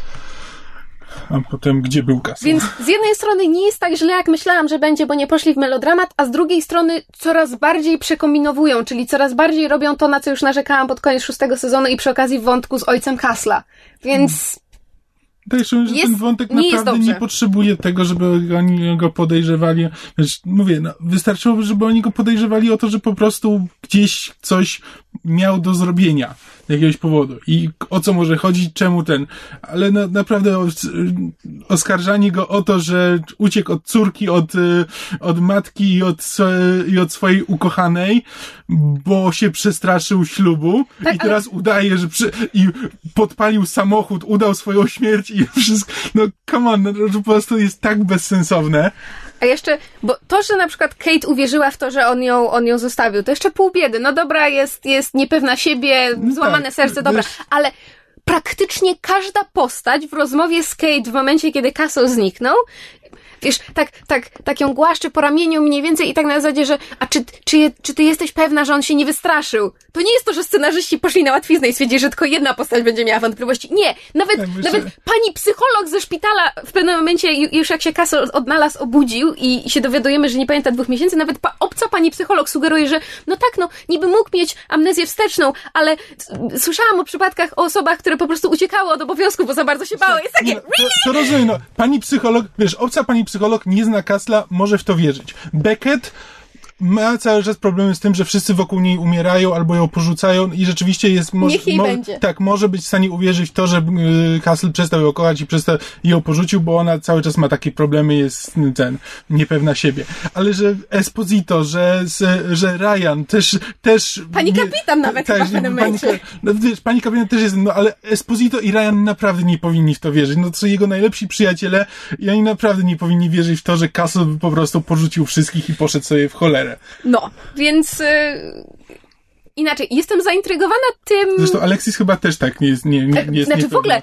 I jego tak, matka tak, też. tak cudownie pominęli w tym odcinku w ogóle reakcję e, matki i córki na zniknięcie Kasla. To jest, wiesz, one widzą ten samochód płonący, jest takie, och nie, samochód płonie, zero reakcji, Tak, bo- a potem on wraca, och wrócił, jak dobrze, zero. to jest, najśmieszniejsze jest to, że jak ten, one patrzą, one siedzą, stoją na moście i patrzą na ten płonący samochód właśnie mniej więcej z taką miną, że ojejku, a Beckett w sukni obok, ślubnej, w sukni ślubnej w błocie. w błocie, e, w deszczu, po prostu e, płacze po nim na kolanach i w ogóle nie jest tak. To jest po prostu, wiesz, co się, to jest matka i córka, a to jest jego, no, no co się dzieje w ogóle? Więc kombinują. Jestem ciekawa, gdzie to kombinowanie ich zaprowadzi, ale nie jest dobrze. I to może tyle, bo już żeśmy wystarczająco. Um, Tak, jakby podoba mi się ten motyw z tym, że będą teraz się zastanawiali, co się z Castlem działo i że Castle sam nie wie, co się z nim działo. To może być fajny motyw do poprowadzenia jako taki, mm, taki mały ark w, tego se- z ten- do serialu. No tylko, że został po prostu wprowadzony bezsensownie, no. tak jest. Co tam jeszcze mamy? Gotham. Nie, czekaj, bo to mówimy o nowych. No ale drugi odcinek Gotham jako nowy serial możemy w trzech słowach. Um, Jest nieźle. utrzymuje poziom. Jest Mi się naprawdę zdecydowanie nawet bardziej podobał niż pierwszy odcinek. Jakby z, pisałem o tym na, na fanpage'u. Jakby, wiesz, pierwszy odcinek był fajnym wprowadzeniem w świat, a tutaj rzeczywiście pokazali, jak fajne są te postaci i e, jak dużo dziwnych rzeczy tam się może wydarzyć. Ale to jest śmieszne, zobacz, znaczy tak, e, podobał, podobali mi się ci, ci źli, chociaż to tylko jacyś po, pomagierzy jakiegoś większego złego, którego nie zobaczyliśmy, e, bo tam e, tę, tę złą panią grała, nie pamiętam jak nazywa się aktorka już, ale ona jest z sześciu stóp pod ziemią Mhm. i ten... No jest bardzo, tam, bardzo grała, tam grała irytującą postać, ale tutaj ją strasznie, strasznie polubiłem od razu. E, natomiast to, co uznałem za dziwne, to jest, że oni mówią o Dollmakerze, czyli popatrz, drugi odcinek i już zostaje wymieniony ktoś, kto pojawił się w Arole. No tak. A ten, e, właśnie, z, z, z newsów przy okazji Gotham już wiadomo, kto będzie Harvey Dentem. A tak, ktoś Nicolas, z Master Society. Ni- Nicolas de Agosto. Ja go Tak. strasznie lubię. Ja też go bardzo lubię, bardzo fajny ten. On grał w tym cudownym filmie o cheerleaderkach Fired Up. Tak. No i grał w, tym, w Masters of Sex. Masters of Sex, tak. Rzeczywiście, zapomniałam. Muszę obejrzeć drugi sezon swoją Właśnie ja go po Masters of Sex najbardziej właśnie polubiłem. Mm. Jestem bardzo ciekawa, jak, jak, jak zinterpretuje tę postać. To rzeczywiście może To, być fajne. to, to jeszcze co mi się spodobało, to to, że wreszcie dali coś do roboty tej małej Catwoman. Małej Catwoman. Tak. Mm. Ja w ogóle, ja, ja, ja strasznie lubię Catwoman, tak naprawdę nie do końca wiem dlaczego, po prostu lubię ją jako postać i bardzo liczę na to, że jednak w tym serialu będzie miała jakąś fajną rolę do odegrania i byłam, byłam mile zaskoczona tym, że w paru scenach e, bardzo mi przypominała młodą Michelle Pfeiffer. Więc Gotham, Gotham utrzymuje poziom.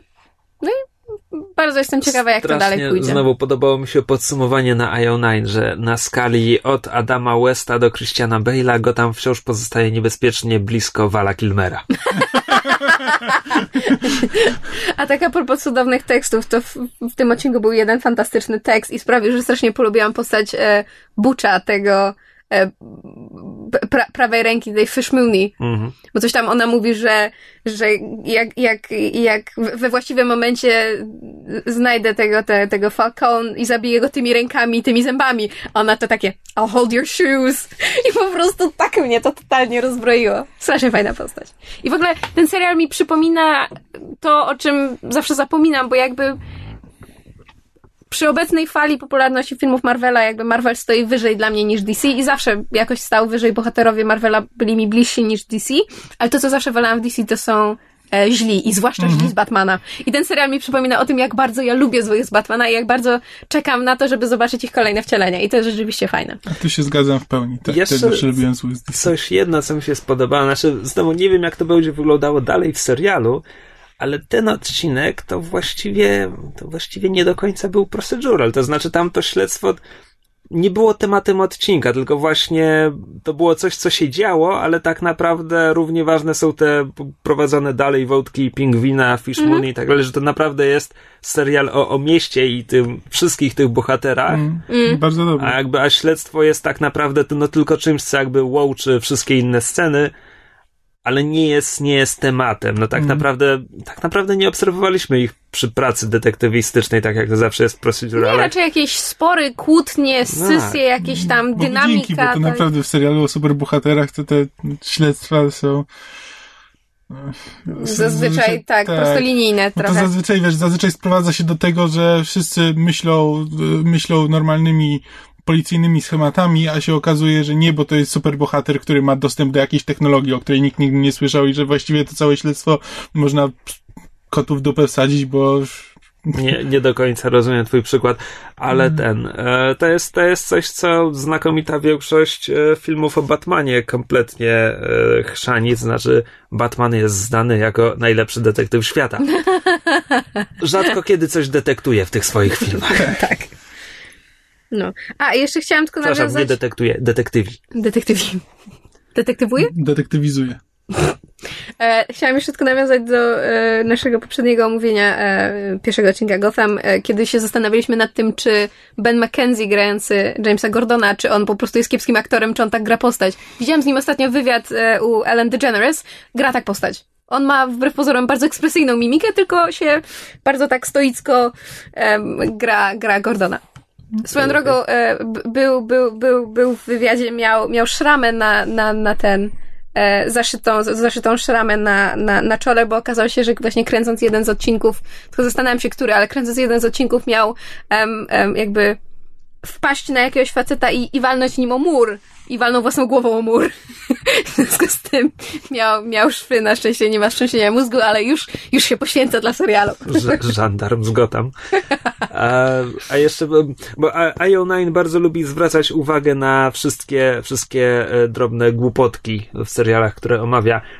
E, więc e, też recenzent się strasznie ucieszył, że, że Gordon po tym jak w poprzednim odcinku udał, że zastrzelił pingwina, teraz nadal e, strofuje wszystkich policjantów dookoła i dalej jest tym samym, tak. zwracającym uwagę na wszystkie wykroczenia mm. i te nieścisłości z prawem. A w sumie z drobnych, z drobnych takich uwag to ja w pierwszym odcinku zapomniałem o tym powiedzieć, ale tak jak mnie uderzyło jest ta scena, w której e, Gordon, że słyszy, e, rozmawia z Fish Mooney, że słyszy jakieś krzyki, no i że Fish Mooney taka pewna się mówi, że a, możesz, możesz sprawdzić, zobaczyć, czy ktoś e, Chce czy ktoś, zażalenie. Tak, wniesie, tak, wniesie oskarżenie. Czyli, e, no i tam mówi, podchodzi i rzeczywiście, a nikt nie wnosi oskarżenia do takiego pobicia nie trzeba wnosić oskarżenia. To jest coś, co się, co się, wiesz, to jak ktoś komuś da w mordę, to można, to może to prokuratura umorzyć, ale prokuratura ma prawo jak najbardziej z e, tego typu, tego typu pobicia, nawet bez wniesienia oskarżenia prywatnie może, może ścigać.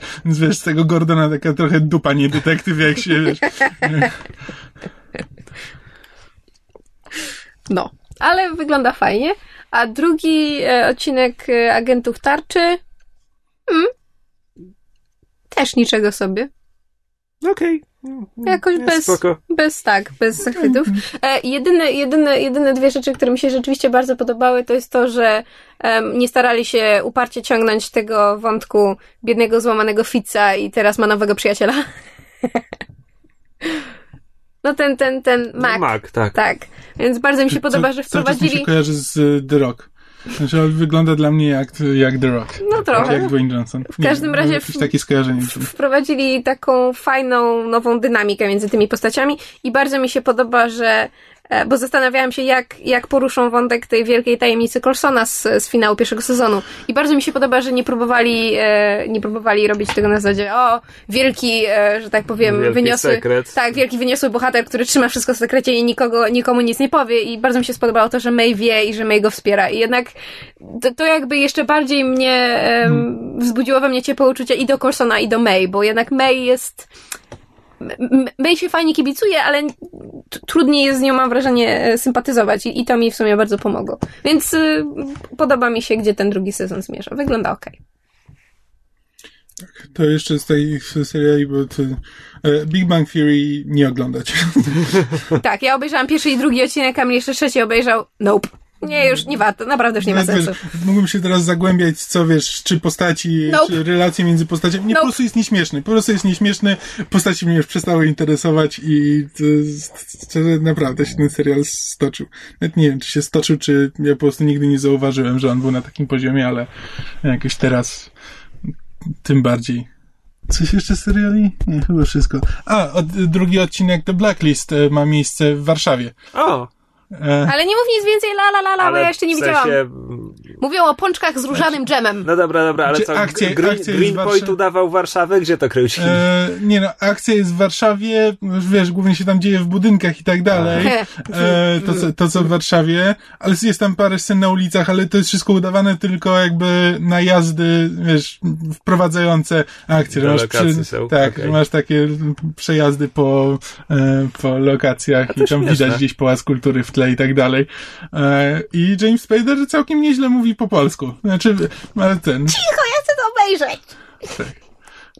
lepiej niż niektórzy Polacy, którzy się tam pojawiają teoretycznie. Nie, bo jest sporo tak... To, że, jest, że, że łatwo by było znaleźć naprawdę ekstra, który by mówił jakby- dobrze po polsku. Nie, jest sporo, nie, sporo jednak tych ekstrasów i jakby tam postaci, które mają mówić po polsku, dobrze mówią po, dobrze mówią po polsku, ale zdarzają się, ale to są ci pomniejsi, jakby ci tam mali gangsterzy bardzo dobrze mówią po polsku, ale są też ci, którzy nimi dowodzą, którzy też są Polakami. ale... Z Greenpointu. Tak, ale właśnie ten, ale nie, to są Amerykanie udający Polaków albo mówiący z rosyjskim akcentem, bo to Zawsze. nie jest polski, bo to nie jest e, polski akcent, tylko po prostu jest rosyjski akcent, ale no nikt nie, nie jest w stanie stwierdzić, jaka jest różnica między polskim a rosyjskim, więc co za ten. Czy ja dobrze, dobrze to kojarzę, powiedzieć? że w pierwszym sezonie Person of Interest był odcinek o polskiej mafii? Tak, był odcinek o pruszkowskim gangu. Pruszkowskim gangu. Tak, w Stanach. Okej.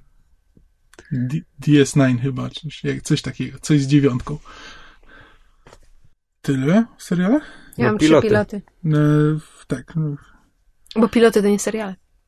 Dobrze, to zacznijmy od tych em, mniejszych. Pierwszy to jest e, 20-minutowy serial komediowy. E, nazywa się Manhattan Love Story. I e, twórcą tego jest chyba, że mnie skłamała Jeff Lowell. To jest facet, który maczał palce między innymi przy Spin City, em, trochę przy Just Shoot Me, takich starszych, starszych, ale całkiem fajnych serialach komediowych. I to, co jest, znaczy, to- jest jakby taki standardowy, standardowa komedia romantyczna pod tytułem, prawda, chłopak spotyka dziewczynę i em, serial towarzyszy e, rozwojowi ich związku. To, co jest mianowicie ciekawe, to jest to, że oprócz, em, oprócz em, śledzenia tej relacji, słyszymy też myśli głównej pary naszych bohaterów, dziewczyny i chłopaka. I to jest w sumie fajne, bo jakby te takie codzienne właśnie perypetie i zmiany relacji damsko-męskich widzieliśmy już w telewizji wielokrotnie i są bohat- bohaterowie, którzy jakby mówią wszystko to, co, na, co im silny na, na język przyniesie, ale jednak zawsze coś, jakieś przemyślenia zostają w środku i bardzo mi się podoba idea tego, żeby jednak je pokazywać. I czasami to są takie, takie, takie zdawkowe uwagi, a, a, ale, ale jednak jest w tym i komedia, i, i prawda. I właśnie i, i, i ta prawda też jest elementem komedii. Em, jasne są tam trochę stereotypy, no bo facet to jest taki, prawda, player, który najchętniej by wyrywał wszystko, co chodzi. E, A ona jest z kolei taką troszeczkę bardziej nieśmiałą, zahłukaną dziewczyną, która dopiero przyjechała do Nowego Jorku i zaczyna nową pracę i, i e, zostaje z tym chłopakiem em, umówiona na, na randkę w ciemno i ona, ta randka średnio im wychodzi i, i, i potem, prawda, wchodzą ze sobą w konflikt, który potem zostaje rozwiązany i, i jakby tak się kończy ten pilot. Ale bardzo, ba, bardzo sympatyczne wrażenie, takie ja- jak na, jak na taki standardowy format właśnie komedii romantycznej 20-minutowej takie bardzo, bardzo świeże wrażenie i bardzo mi się podoba ta idea właśnie e, przedstawiania myśli bohaterów, więc na pewno dam mu szansę. Poza tym e, obsada jest całkiem sympatyczna. Oczywiście nie pamiętam imion, bo po co? Znaczy w sensie imion aktorów. Drugi serial, również komediowy, również 20-minutowy. Oba wcisnęłam dzisiaj rano przed nagraniem podcastu. Um, drugi serial to jest Bad Judge. Jest to tyle ciekawy, że autorką i scenarzystką serialu jest Anne Hesh, ta aktorka. O, Tak, właśnie da, dawno jej nigdzie nie widziałem. taka była moja reakcja, dokładnie. E, Czekaj, czekaj, czekaj. Gdzie ja właściwie jej widziałem najwięcej? Czy ona sze- grała... Sześć dni, siedem nocy? Nie, czy ona, ona nie miała przypadkiem drugoplanowej roli w Ellie McBeal przez jakiś tam sezon? Chyba mogła mieć. Gdzie Ja- ja jej nigdy nie śledziłam. Petera McNicola. Bardzo możliwe, ale jej nigdy nie śledziłam, więc nie jestem w stanie ci powiedzieć. Dzisiaj dosłownie pobieżnie zajrzałam na, na jej IMDb, y, właśnie mm, szukając informacji o tym serialu. Um, serial się nazywa Bad Judge i opowiada o, o, o, o pani sędzinie, którą gra Kate Walsh, którą słuchacze mogą kojarzyć z e, Grey's Anatomy i z Private Practice. Oba to są seriale Shonda Rhimes. Czy kogo grała w Grey's Anatomy? Um, ta, ta, ta ruda, żona jednego z bohaterów. Pierwszą żonę jednego z bohaterów. Nieistotne. W sensie, czy, którego tego tam? O Jezu, nie pamiętam, Tego z włosami? Bardzo możliwe. Ja Grey's Anatomy widziałam lata temu, teraz jest 11 sezon, więc, a ja widziałam pierwsze trzy, więc wyobraź sobie, jak dawno ja Okej, widziałam ten okej. serial.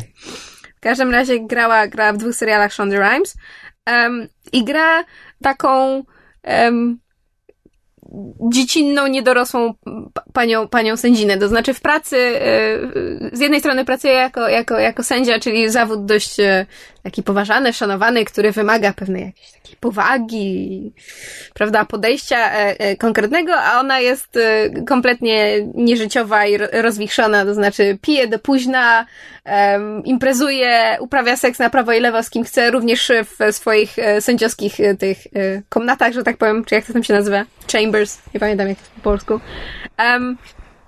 I, I no, tak dość chaotycznie się obchodzi z tym, z tym szanowanym urzędem. E, ale jest, jest, w tym, jest w tym element komediowy, który rzeczywiście wywołuje i śmiech, i uśmiech. Bohaterowie są sympatyczni. Tam gra jeszcze Ryan Hansen, czyli e, Dick Casablanca z Veronica. Mars. Em, i, I jeszcze parę znajomych twarzy tam się przewija. E, I to, co w sumie mnie bardzo miło zaskoczyło, bo myślałam, że to będzie taki serial komediowy, który się opiera przede wszystkim na case'ach, no, że ona, prawda, dostaje kolejne sprawy do, do sędziowania, no i tam różne śmieszne perypetie.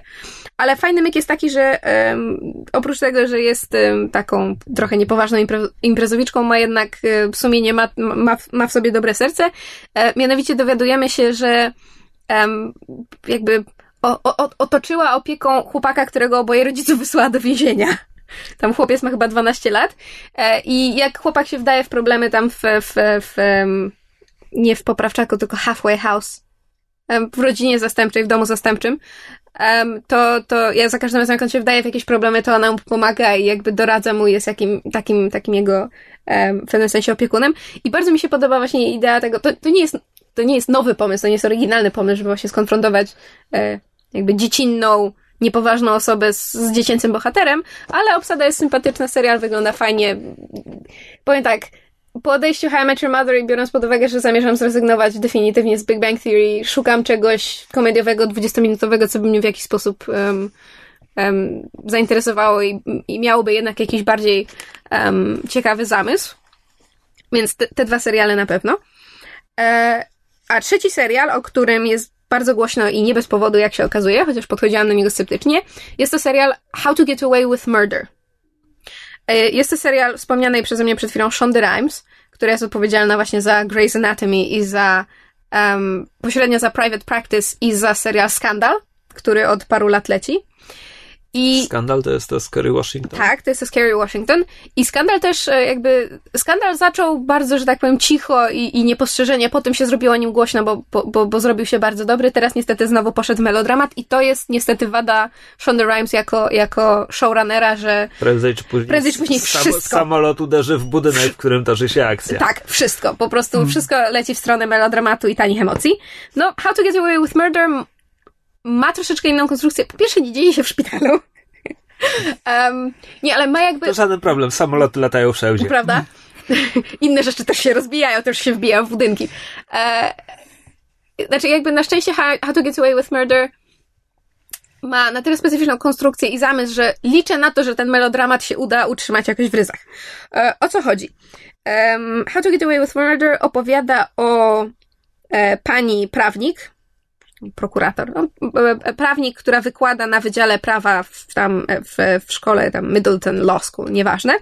Em, no i to jest taka bardzo cięta pani prawnik, która, prawda, jeżeli popełnisz jeden błąd, to się obsobaczy, ale docenia, jak ktoś ma taki, wiesz, taki talent i, i, i- jest agresywny w tym, tym, tym swoim byciu prawnikiem i, i ma, e, nie widzi świata w czerni i bieli, ma taką troszkę rozchwianą moralność, ona to wszystko zauważa, szuka takich osób i uczy e, klasę właśnie w, w e, prowadzi zajęcia w szkole prawniczej.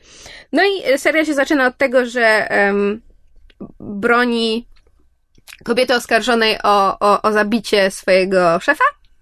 I oczywiście cała klasa, tam ileś tam, nie wiem, 100-200 osób, um, ona ich prosi, żeby, żeby wymyślili i, i jak tę klientkę obronić. No i na podstawie tego, kto wymyśli najlepszą obronę, no to wybiera sobie osoby do swojej firmy, którą także prowadzi, oprócz tego, że prowadzi zajęcie.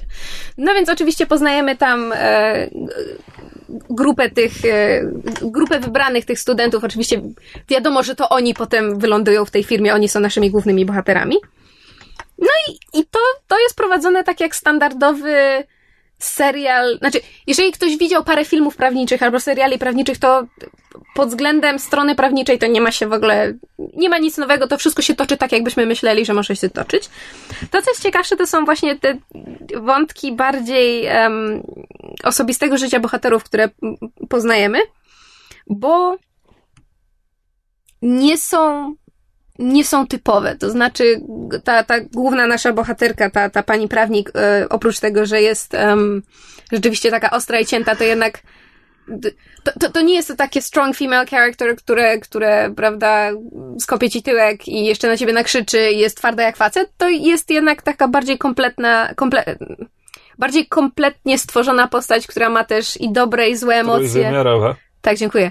E, I, i, i, I jest jednocześnie potrafi być i cięta, i ciepła, i to nie jest tak, że ona nie, nie, nie ma żadnych ludzkich emocji, potrafi się wzruszyć, potrafi, prawda, czuć ból i, i, i zostać zraniona mamy jednego z tych studentów, y, który jest jakby drugim głównym bohaterem, to jest młody chłopak, który dosłownie z, przed chwilą z listy rezerwowej dostał się, e, dostał się na tę uczelnię, więc jest taki trochę nieprzygotowany i trochę zielony, ale widać w nim potencjał.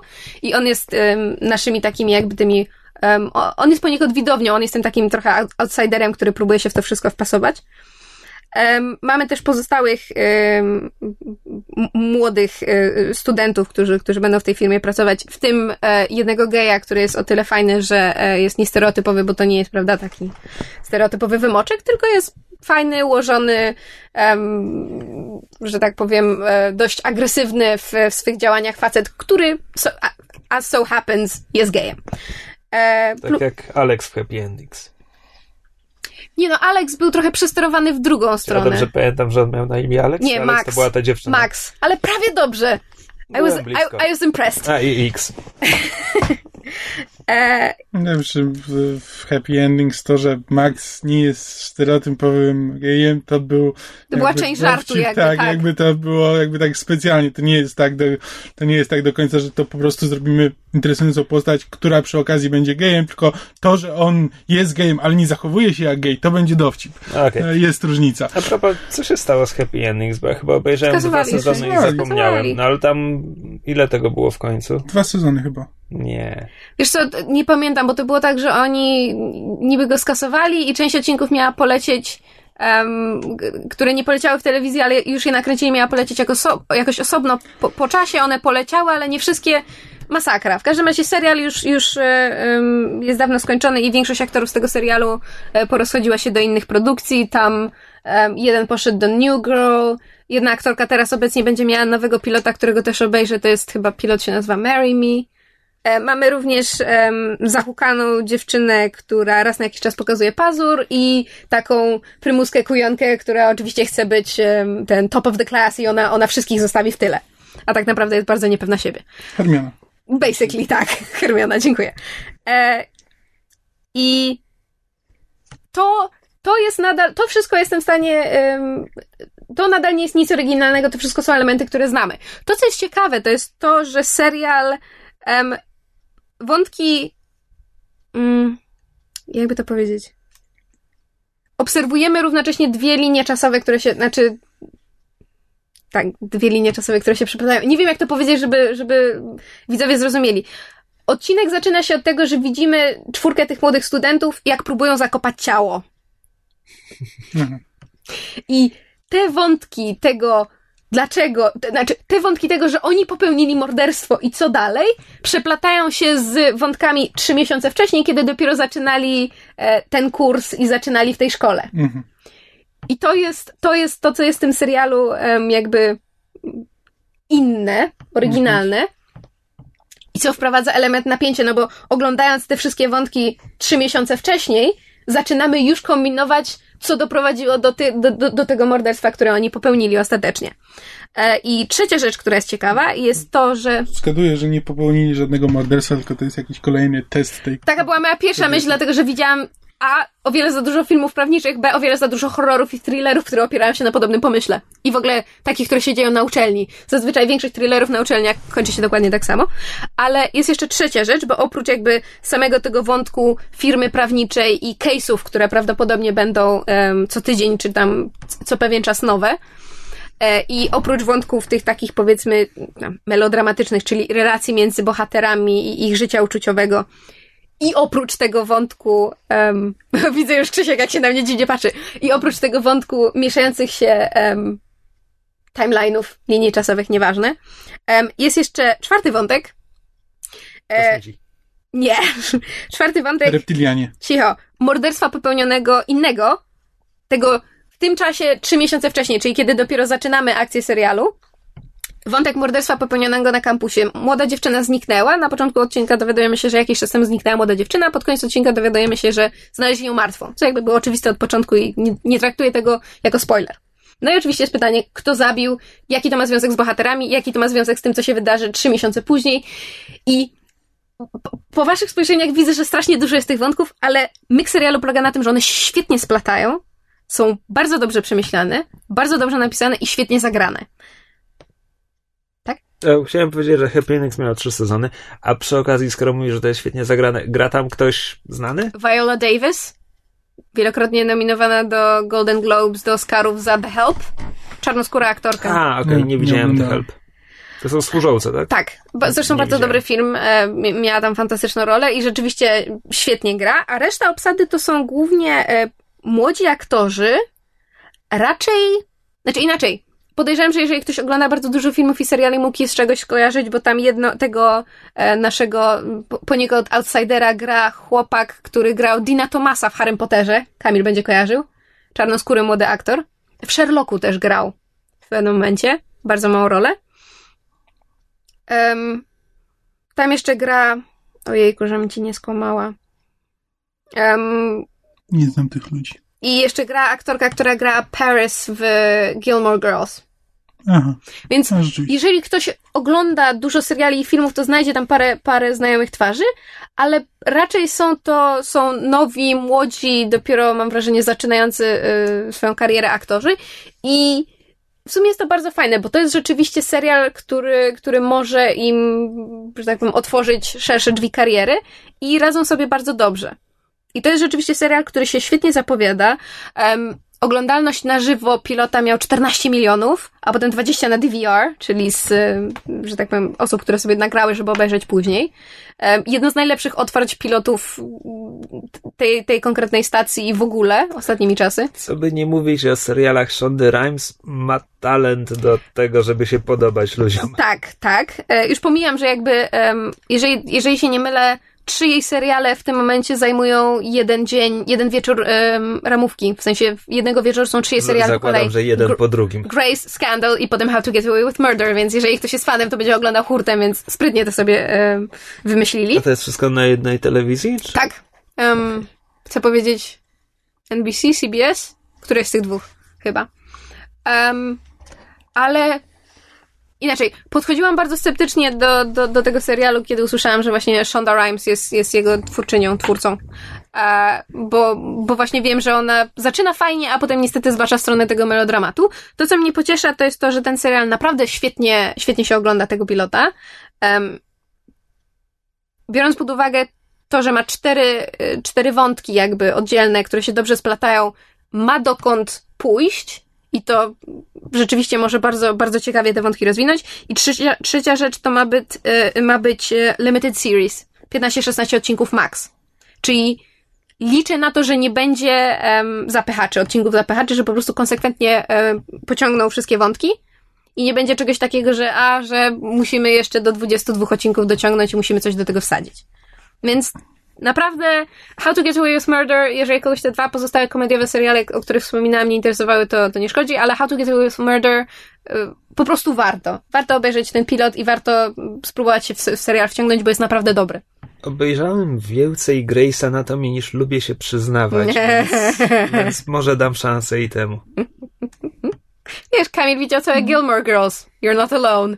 No, Grey's Anatomy też oglądałem. Ten, no. Razem żeśmy nawet oglądali. To jest dobry serial, tylko że właśnie... Do czwartego sezonu. Tak, w którymś momencie... Jest, przez... A jest 11. Ja obejrzałem chyba pięć, chyba poddałem się na początku szóstego. Nie pamiętam. Tam jest fuzja dwóch szpitali, a potem przychodzi seryjny morderca, żeby wyciąć część obsady, żeby tam nie było za dużo bohaterów później. No nie seryjny morderca, szaleniec wchodzi z bronią do szpitala. Każdy szpital ma taki odcinek. Znaczy, każdy serial ma taki odcinek. No. I to tyle. No i to tyle też w tym tygodniu. A nie macie nic o kapi- kapitularzu do powiedzenia? Było fajnie. U mnie na blogu jest cała notka Aha, podsumowująca. okej. Kapitularz był fajnie. Pozdrawiamy słuchacza Szymona, który do nas podszedł e, z- do nas pogadać.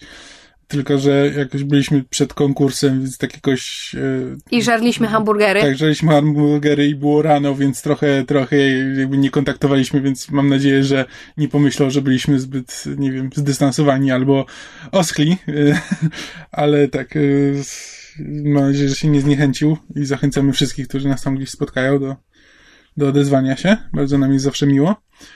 A kapitularz fajny, przyjemny, mały, mały konwent. Hmm, Mały, tysiąc osób. No, Znaczy, jak na standardy kontentowe to jest mało, ale jakby tysiąc, tysiąc osób to nie w kij dmuchał. No tak, ale nie jest jakiś. Nie był jakiś ogromny. Średnia wieku taka. 17. No nie, no bez przesady, ale. No, przedział wiekowy był od 15 do... 20 parę, no. No, ja w pewnym momencie byłam najstarszą osobą na sali. No tak, no.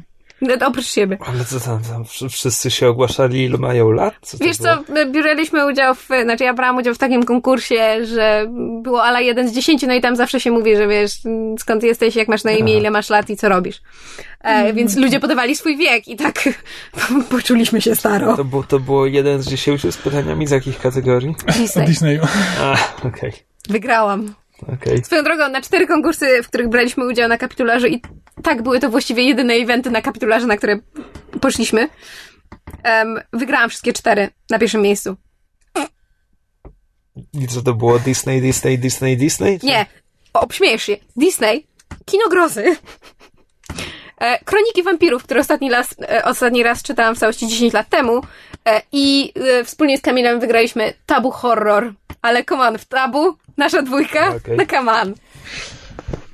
Nie, po, polecam kapitularz, jak ktoś, nie wiem, mieszka w Łodzi albo niedaleko, albo nie, nie ten, jest w stanie dojeżdżać, to w przyszłym roku myślę, że można się wybrać. No Jest przyjemny, właśnie miła atmosfera. Jakby, mówię, No ja z on nie jest- przyjemnością się No wybiorę. nie, no nie wiem jak dużo, on jest, nie sprawia wrażenia dużego, ale przez to też właśnie jest taki bardziej kameralny, że jakby sprzyja takiej atmosferze, Znaczy, żebyś kogoś poznać, Tysiąc pogadać przez tak dalej. trzy dni, piątek, sobota, niedziela. Tysiąc osób, prawie 400 godzin em, prelekcji i, i konkursów i punktów programu. Em, zaskakująco dużo stoisk, jak na taki mały w sumie Mhm. konwent. Dużo mangowców, co do tej pory bywałam na trochę innym, e, i, innych konwentach bardziej popkulturowo-literackich, a tutaj rzeczywiście było sporo mangowców, były przynajmniej trzy sale po, poświęcone e, mandze i anime, co w sumie było bardzo fajne, bo jednak było trochę inne, przemieszane towarzystwo, em, w tym właśnie jakby też em, m- młodsi starzem, granica wiekowa była troszkę niższa niż jesteśmy przyzwyczajeni, ale było super.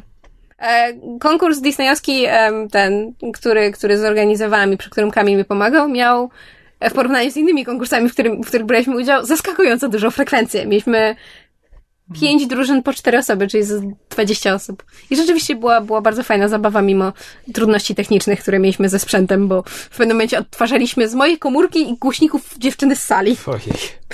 Ale dało radę. Jakoś organizatorzy nie pomyśleli, że konkurs muzyczny wymaga sali z nagłośnieniem. Tak, a tuż obok była sala z dobrym nagłośnieniem, wręcz miała takie basy, że stół się trzą, trząsł. Trząs. Trząsł. Stół się trząsł. E, ale, ale e, w sumie w ciągu tam 10-15 minut zostało to rozwiązane. Przyszedł chłopak z, ze swoim laptopem i takim małym głośniczkiem na Bluetootha. Zaskakująco głośny ten głośniczek. E, I bez problemu potem już się udało to wszystko poprowadzić. Była bardzo dobra zabawa. Em, sporo znawców Disneya, ale mimo to udało mi się, udało mi się parę osób zagiąć. Wręcz jedna dziewczyna, którą jeżeli słucha, to pozdrawiam, nie zarejestrowałam imienia, e, podeszła do mnie po, po, po konkursie i powiedziała, że ona jest wielką fanką Disneya i pierwszy raz spotyka się z czymś, z, z, tym, z czymś takim, żeby em, ktoś ją zagiął, żeby ona czegoś nie wiedziała i że to było dla niej strasznie miłe i mi też było strasznie miło i w ogóle było fajnie i, i jeżeli będą nas chcieli, to wrócimy w przyszłym roku. Tak, no, no, kapitularz przede wszystkim pole, polecam tym, którzy jeżdżą na konwenty, żeby kogoś poznać. Bo jest właśnie taka fajna, kameralna atmosfera. To poznaliście kogoś? Bardzo dużo ludzi, ale nie z imienia i nazwiska, bo to nie na Ale tym polega. Żeby pogadać, pogadać o rzeczach, po prostu wiesz, no, nie jest tak, no, na awangardzie jednak jest trochę tak, że no, ludzie biegają tam od prelekcji do prelekcji, no i tak, nie wiem, no, jakieś tak jest trochę bardziej impersonalnie, no.